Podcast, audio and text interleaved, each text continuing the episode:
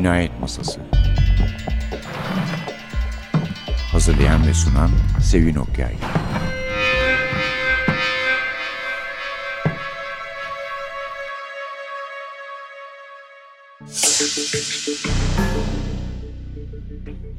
Bazı kitaplardan anlayabildiğim kadarıyla şehrin kendisi de değişmiş gibiydi zaten. İki tane Edinburgh var. Bir kartpostal güzelliğinde bir Edinburgh, bir de yeraltı Edinburgh'u, turistlerin gitmediği yer. Hepsinin gerisinde ama şehir de değişiyor. Bu durum acaba Rankin'i ve Rebus'u nasıl etkiledi diye sordu. How does it affect you and Rebus? Well, I decided um, at the beginning of the series that Rebus would age in real time. Bu serinin başlangıcında Rebus'un gerçek zamanlı olarak yaşlanmasına karar vermiştim. Yani birinci kitapta 40 yaşındaydı. 20 yıl sonra 60 oldu. Ve 60 yaşında emekli oldu. Çünkü İskoçya'da polis memurları 60 yaşında emekli olur. Kanun böyle. Gerçek zamanlı olarak yaşlanmasına karar vermiştim. Çünkü o zaman şehrin nasıl değiştiği ve evrim geçirdiği hakkında bir şeyler yazabilirdim. Ama Edinburgh hakkında yazmaya başladım çünkü orası Dr. Jekyll ve Bay Hyde tarzında bir şehir. Yüzeyden bakıldığında gayet uygar ve kültürlü bir şehir. Anıtları var, sanat galerileri, müzeleri ve gelenekleri var. Çok güzel bir yer. Ziyaretçiler ve turistler bunu görebilir. Ama yüzeyin altında başka bir Edinburgh var. Fakirliğin, uyuşturucu sorunlarının, insan ticaretinin, yolsuzluğun bulunduğu bir yer.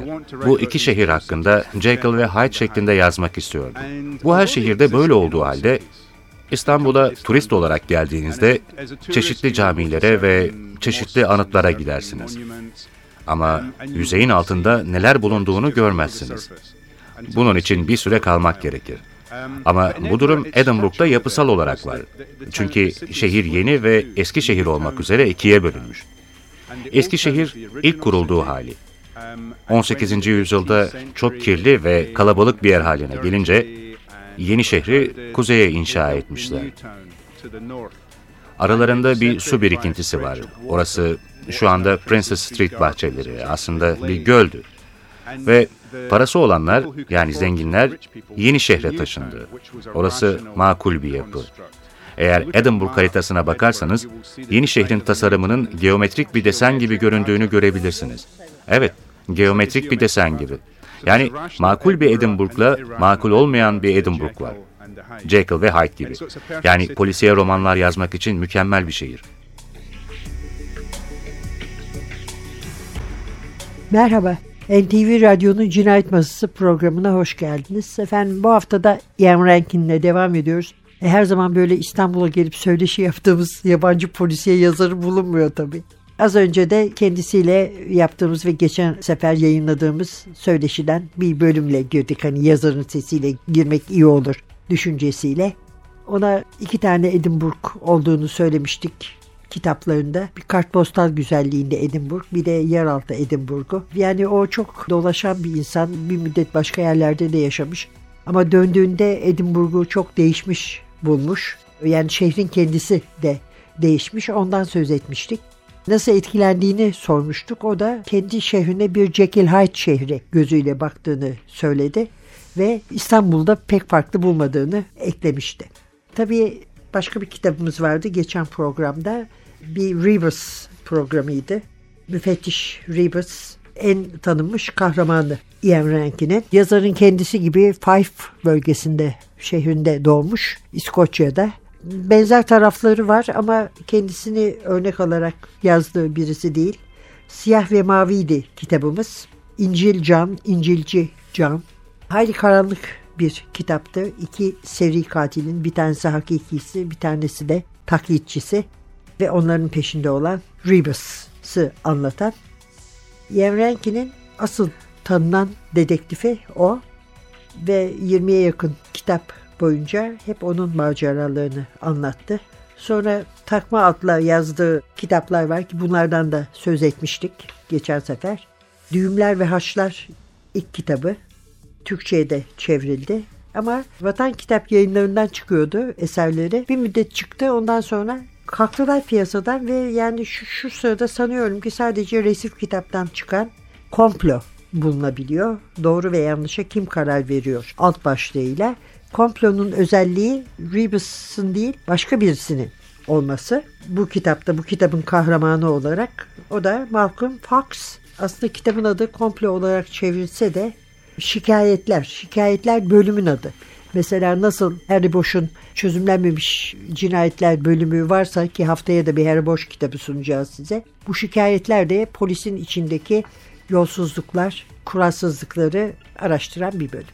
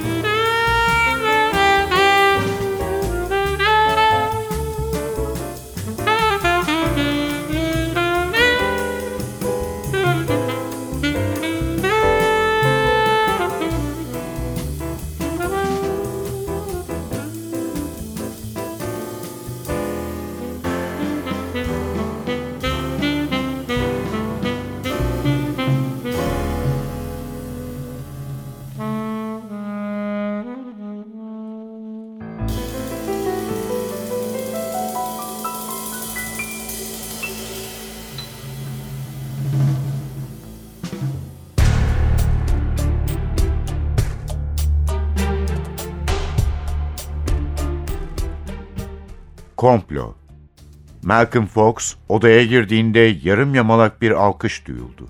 Eskimiş evrak çantasını kapıya en yakın masanın üzerine bırakırken kendinizi yormayın dedi.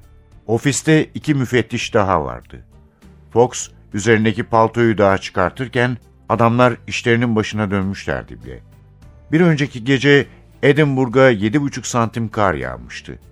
Buna yakın bir miktar daha geçen hafta Londra'da hayatı felç etmiş ama Fox yine de o gün işe gelmeyi başarmıştı.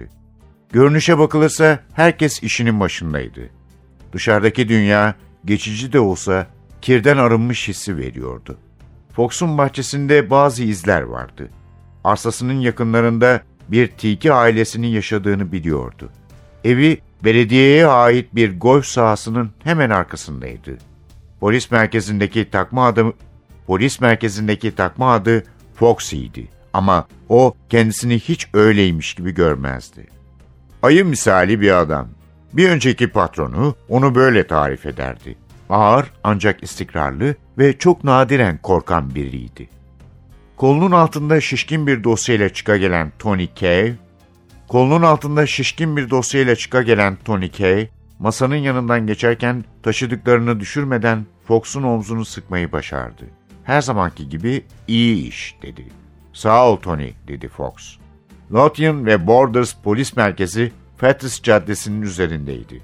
Bazı pencerelerden Fettes Koleji'nin manzarası görünüyordu. Teftişteki memurlardan birkaçı özel okula gitmişti ama hiçbiri Fettes mezunu değildi. Fox parasız eğitim görmüştü daha çok. Önce Borgmere, daha sonra Harriet Watt. Hearts futbol takımını tutuyordu. Ama bugünlerde ev sahibi takım olarak kiminle oynadıklarını bile takip edememişti. Rugby'den çok hoşlanmazdı. Şehir altı ulusa ev sahipliği yaparken bile çok oralı olmamıştı. Şubat altı ulus ayıydı. Bu da hafta sonunda ejderha kıyafeti giymiş ve dev şişme pırasalar taşıyan binlerce Galli şehre gelecek demekti. Fox maçı evde televizyondan seyretmeyi düşündü. Belki kendini bir pub'a gitmeye bile ikna edebilirdi. Beş yıldır içki içmiyordu. Ama bunun son iki yılında arada sırada pub'a küçük ziyaretlerde bulunacak kadar kendine güveniyordu. Ama sadece aklı yerinde olduğunda, sadece iradesi güçlü olduğunda. Paltosunu astı ve ceketini de çıkarmaya karar verdi. Merkezdeki meslektaşları pantolon askılarının biraz yapmacık olduğunu düşünüyordu. Ama Fox 7 kilo vermişti ve kemerlerden pek haz etmiyordu. Askıları çok da dikkat çeken tarzda değildi. Açık mavi, düz bir gömleğin üzerinde lacivert askılar. Bugünkü kravatı koyu kırmızı renkteydi. Ceketini iskemlesinin sırt kısmına astı, omuzlarını düzeltip yerine oturdu. Evrak çantasının kilitlerini açıp Glenn Heaton olayıyla ilgili evrakları çıkardı. Müfettişlerin kısa alkışının nedeniydi Glenn Hatton. Hatton bir sonuçtu. Davayı toparlamaları Fox'un ve ekibinin yıl içindeki en güzel zamanlarına mal olmuştu. Ama sonunda dava savcının bürosu tarafından kabul edilmişti. Daha önceden uyarılan ve görüşme yapılan Hitton bu sefer mahkemeye çıkacaktı.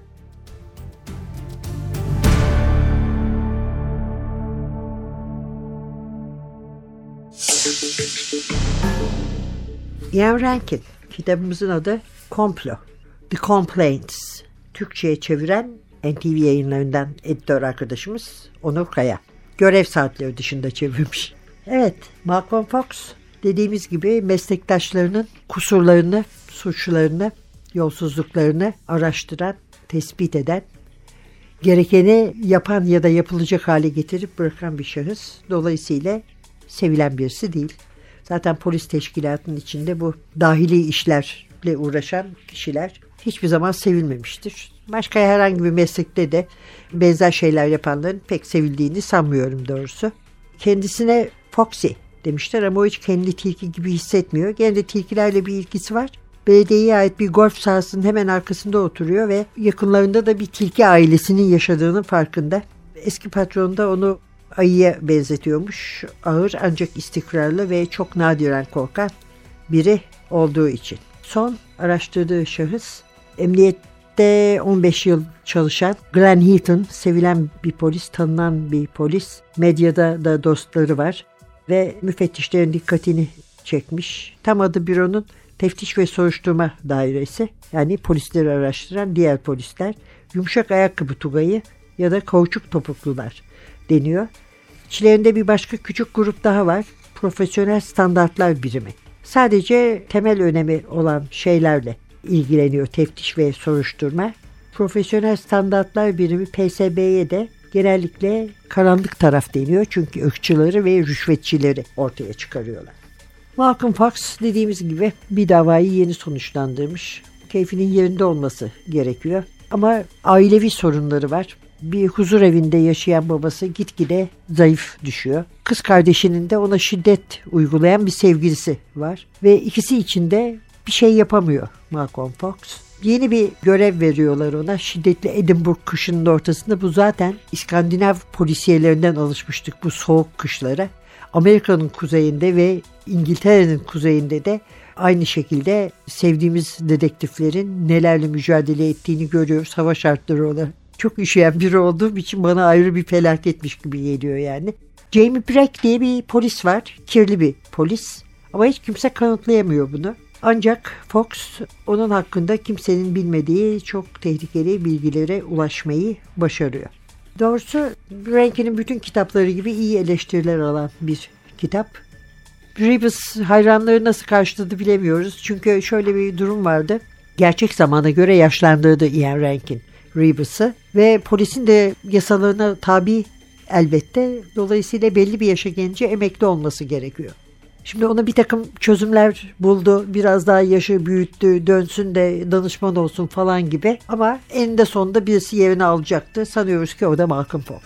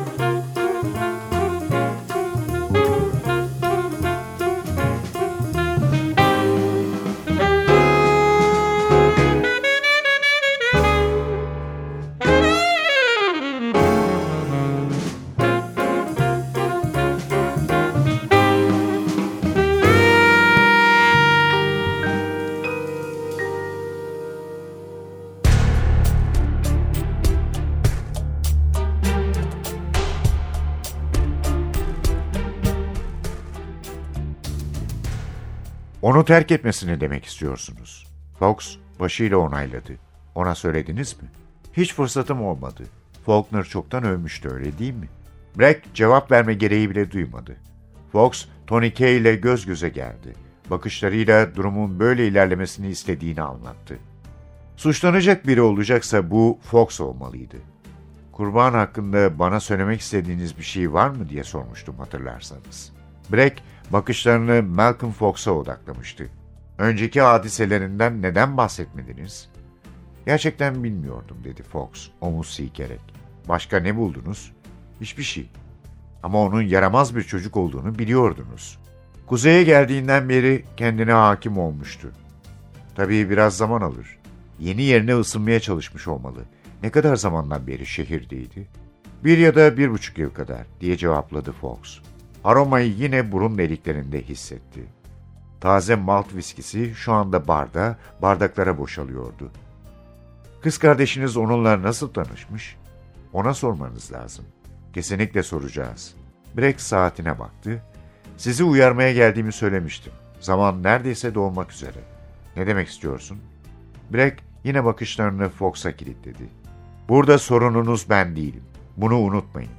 Pub'ın kapısı açıldığında üç adam da o yöne doğru döndü.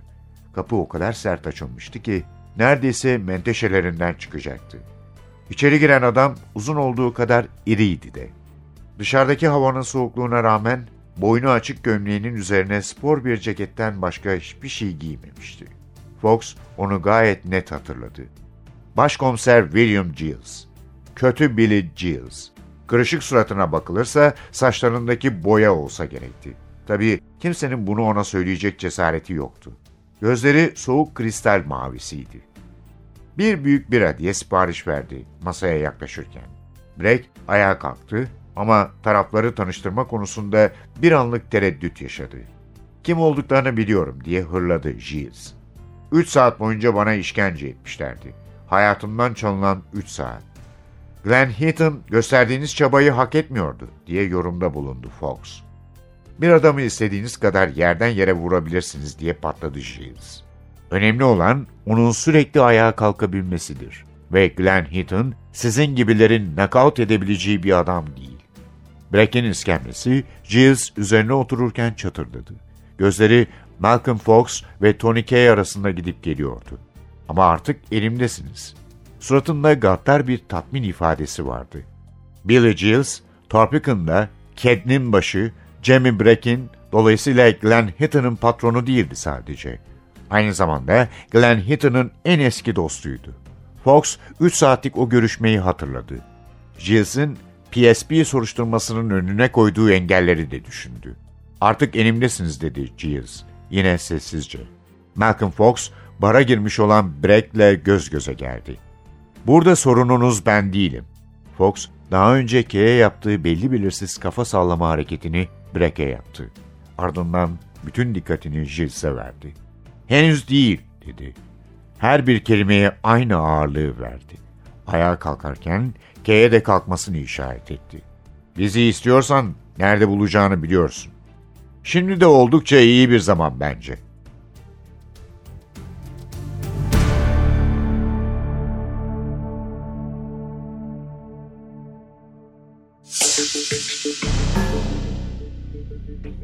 Edinburgh Uluslararası Kitap Festivali'nde Edinburgh daha doğrusu Rankin'in dediği gibi biz tabii böyle Edinburgh görüp Edinburgh okuyoruz ama Edinburgh Uluslararası Kitap Festivali'nde yeni karakterini takdim etmiş. Rebus'tan çok farklı bir adam. Şüpheci biri değil, alaycı biri değil. Kurallara göre hareket eden bir kişi olarak tanıtmış. Bir defa içki içmiyor. Polislerin polisi. Dediğimiz gibi başka polisleri araştırıyor. Belki demişti ilk tanıttığında üçüncü kitapta Fox Rebus'ı araştırabilir. Aslında Exit Müzik'te veda ettiğini sansak da Rebus polis teşkilatının kapanmamış dosyalarını tıpkı Harry Bosch gibi ele almak üzere yeniden geriye dönecek. Ama istediği şekilde çalışabilmesi için Malcolm Fox'u alt etmesi gerekiyor ve zaten son kitabında da Rankin onların ikisini karşı karşıya getirmişti. Eğer Resif bu işe devam ediyorsa ve çevirse o kitabı neler olduğunu görürüz o zaman. Oradan bayağı heyecanlı bir kitap. Bilmiyorum ama gene de çünkü Rebus'un belki de yazarının Matthew Scudder'ı, Lawrence Block'un kahramanını çok içki içiyordu biliyorsunuz. Ondan sonra bıraktı içkiyi. Suçlular arasından arkadaşları vardır. Hatta iyi bir arkadaşı vardır. Rebus da Cafferty ile her ne kadar arkadaş değilse de yani gangsterlerin en önemlilerinden şehrindeki garip bir ilişki sürdürüyor. Yani Matthew Scudder benzeri bir adamdır. Böyle biraz tehlikeli bölgelerde duran, riske bolca atılan kahramanlar nedense okurların daha fazla hoşuna gidiyor diye düşünüyorum. Ben de Rebus'u biraz daha fazla seviyorum ama nereden bakarsınız yani yaklaşık 10 kitaba karşı bir tane kitabı var. Şimdilik benim okuduğum Malcolm Fox'ın. Onun için belki de karar verecek durumda değilimdir diye düşünüyorum. Bundan sonraki kitaplarını bekliyorum. Rankin içinde bir şey söylemek isterim. Dediğim gibi yani şahsen tanıdığımız yazarların sayısı yabancı yazarları kastediyorum. O kadar fazla değil. Gerçekten çok alçak gönüllü. Olduğu gibi bir adam gördüğü, bildiği, yaşadığı şeyleri yazıyor. Güncel olayları mutlaka bir şekilde kitaplarına dahil ediyor. Bir gazeteci bakışı var yani. Dünya olaylarını, ülkesinin olaylarını inceliyor ve onların üzerine oturtuyor romanlarının konularını hayali konulardan ziyade gerçekten kaynaklanmış konular söz konusu.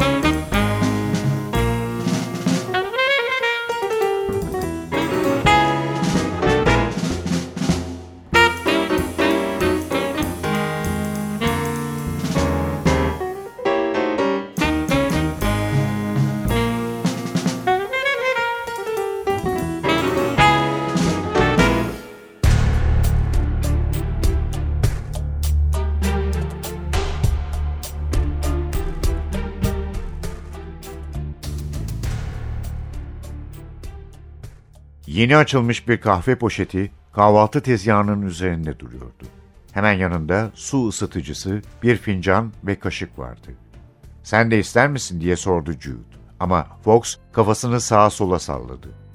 Bu alçı farklı görünüyor dedi Fox. Jude biraz kolunu kaldırdı. Öğle vakti yenisini taktılar. Daha az hantal görünüyor. En azından eskisini çıkardıklarında kolumu iyice kaşıma fırsatı buldum. Fox gülümsedi. Eskiden diğer kolunu da kırmamış mıydın sen? Bileğimi diye düzeltti kız. Hatırlamana şaşırdım. Alçıyı çıkartmak için annem seni hastaneye götürdüğünden ben de yanınızda gelmiştim. Jude evet der gibi başını sallıyordu. Koltuğuna oturup bir sigara daha yakmaya hazırlandı. Daha yeni söndürmüşsün diye hatırlattı Fox.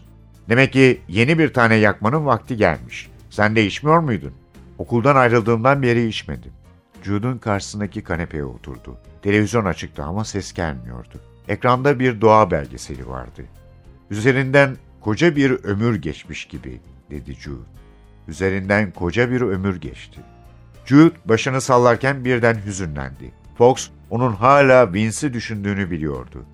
Naaşı ne zaman alabileceğimizi hala söylemediler, dedi kısık bir sesle. Bir şeyi merak ediyorum diye başladı söze Fox. Biraz öne doğru yaklaştı. Bana ikinizin nasıl tanıştığını hiç anlatmadın. Jude adama baktı. İlgileneceğini düşünmedim. Şimdi ilgileniyorum. Sigarasından bir nefes çekti, dumanı verirken gözlerini kıstı. Koltuğun üzerinde dönüp bacaklarını kolçağın üzerinden sarkıttı. Fox, kız kardeşinin hoş bir vücudu olduğunu hatırladı. Giydiği kot pantolon dardı. Kalçasının hatlarını gösteriyordu. Sadece belinde biraz yağ toplanmaya başlamıştı. Okulda çok iyiydi. Hatta inek bir öğrenci bile sayılabilirdi. İçindeki asi çok daha sonra yaptırdığı ilk dövmeyle ortaya çıkmıştı. Dikenli bir dalın ucundaki kırmızı gül hemen sol omzunun üzerinde duruyordu. Fox, Sandra Henry'i hatırladı. Onun da dövmesi vardı. Ayak bileğinde bir akrep. Vince Faulkner'ın kollarında da toyluk dönemlerinden kalma amatör iğne ve mürekkep izleri mevcuttu. Vince, dedi Jude, ismi gereğinden fazla uzatarak. Vince, arkadaşlarıyla West End'de içiyordu. Bir pazar gecesiydi. Ben de ofisten Melissa diye bir arkadaşımla dışarı çıkmıştım. Onun doğum günüydü. Doğrusunu söylemek gerekirse biraz rüküştü. O gece dışarı çıkmak için bir sürü insanı çağırmıştı. Ama ben daveti kabul ettiğim zaman diğerlerinin bir bahaneyle bundan kaçındığını gördüm. Jude iç geçirdi. O yüzden sadece ikimiz vardık. Tabii bunun iyi bir tarafı da vardı. Nasıl yani? Yanında rüküş biri varsa bütün ilgiyi sen çekiyorsun.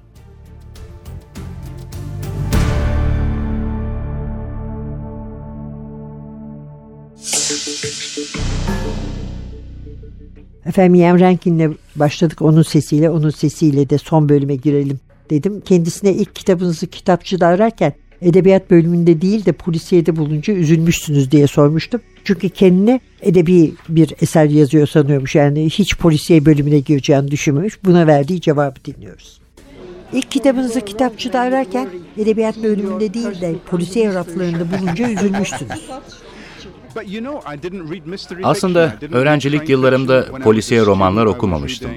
Edebiyat, İskoç romanları, Amerikan romanları okuyordum. Ve ilk romanım Jekyll and Hyde'a saygı olarak yazılmıştı.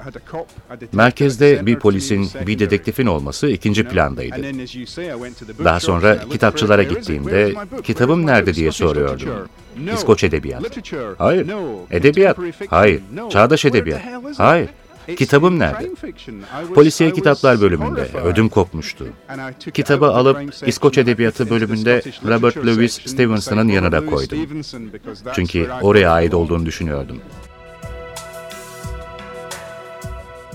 Biraz daha konuşalım o zaman yazarımız hakkında. Kendisiyle Guardian'ın yaptığı, Rosanna Greenstreet'in yaptığı hoş bir e, söyleşi var. İsterseniz ondan bölümler nakledeyim. Kusursuz mutluluk nedir sizin için demiş. En sevdiğimiz restoranda karımla sakin bir yemek aşağı yukarı yılda iki kere oluyor demiş sonra da. Bu 10 yıllık bir söyleşi yalnız. Dolayısıyla Kit'in yaşı değişmiş durumda. En büyük korkusunu sormuş. Rankin de diyor ki çocuklarıma özellikle Kit'e o sırada 7 yaşında olan bir şey olacağı korkusu. Çünkü özürlü, yüksek yerlerden, alevlerden, trafikten, hızlı giden arabalardan korkmuyor. Çok ender bulunan bir hastalığı var oğlunun. Şu anda 17 yaşında ve hala rüyalarında onu görüyormuş. Zaten en büyük hayali o. Oğlu Kit'in bütün özürlerini üstünden atabilmesi, onunla sohbet edebilmek, onunla futbol oynayabilmek en çok istediği şeylerden bir tanesi de bu. Kendinde en nefret ettiği özellik haset. Bütün yazarlar kıskanır diğer yazarları diyor ama başkalarında da aynı şeyden nefret ediyor. Görünüşünüz hakkında en hoşunuza gitmeyen şey nedir diye sormuş Rosanna Greenstreet.